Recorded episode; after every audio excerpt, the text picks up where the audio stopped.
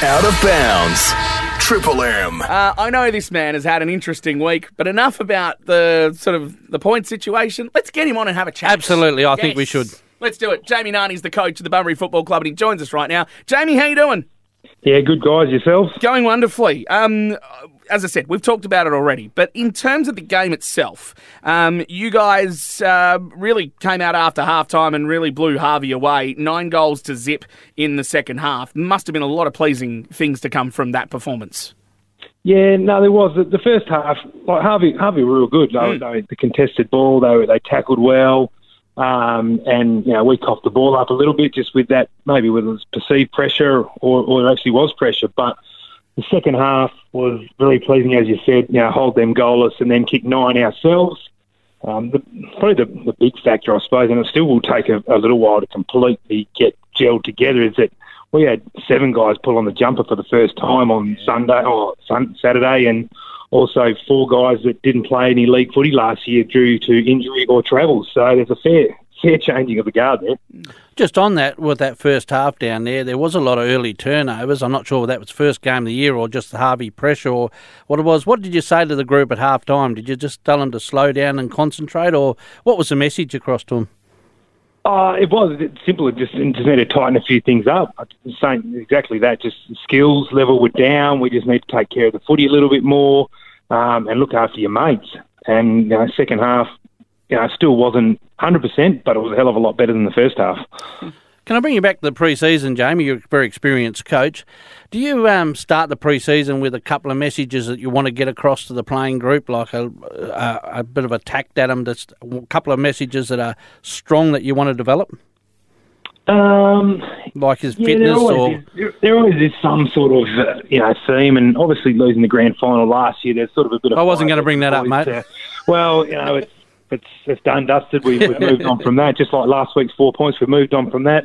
Um, but yeah, just sort of you know, give them that little bit of focus. I don't continue to, to dwell on it. I just go, well, that's that's what we've got to do. We've got to get better in these areas. And the boys attack pre-season um, with gusto, and they they've had a real solid pre-season, to be honest.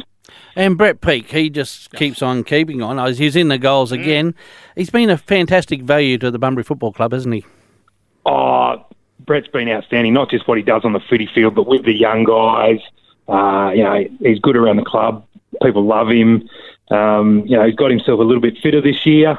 He's doing a charity boxing match this week. This weekend, Hello. he's done the he's done the uh, Rottnest Channel swim. He's done the Port to Pub swim. So he's been uh, he's been doing a fair bit. Uh, is uh, Brett Peake a bit of a southpaw? What's his go? The boxing night. Oh, is this, well, is this with your approval? Well, it's for charity, so Good. you- you Everything's- can't knock it back. No. So, No, with um with Brett, is it is it just a little bit of a concern that he is consistently your top goal scorer and you're looking for other avenues, or is there a plan? Um, no, well, on the weekend we had, I think, three guys, three guys kicked three, and multiple guys kicked two. So it wasn't like he kicked I should have done a bit more homework. seven, or, seven, or, seven or eight, and uh, the rest kicked ones. Like we had a fair spread on the weekend, um, and that's what I'd, I'd rather. I'd rather have, you know, four guys in the top fifteen goal kickers with you know forty goals each than one guy kicking eighty and the rest kicking you know down in the you know tens and twenties. Just gives it uh, makes the opposition harder to match up on us.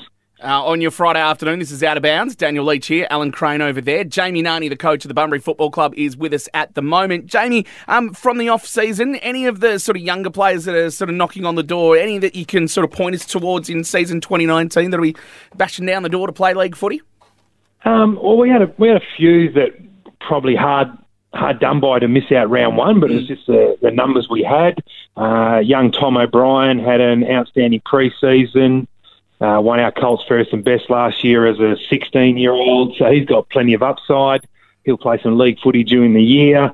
Um, you know, Ethan Zappa out of the Colts, he'll play some league footy as a as a tall back.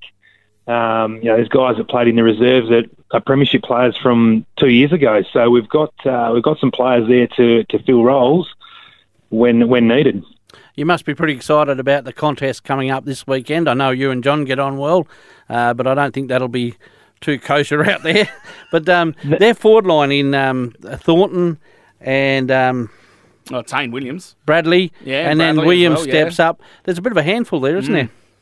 Yeah, no, they're um, yeah they've recruited really well with a couple of tools and a few players returning, so they'll uh, they'll be a different outfit from last year. And obviously the young fella coming up and kicked six goals in the first game, so it's, uh, it's not just the Thorntons you got to worry about; it's for some of the the young kids as well.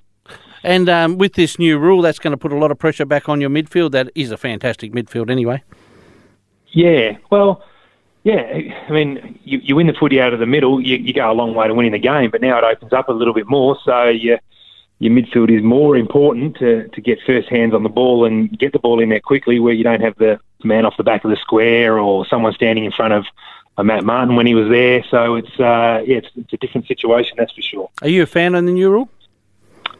Uh, don't don't mind it. I never really played anyone off the back of the square. You play your wingman back a little bit. That was about it.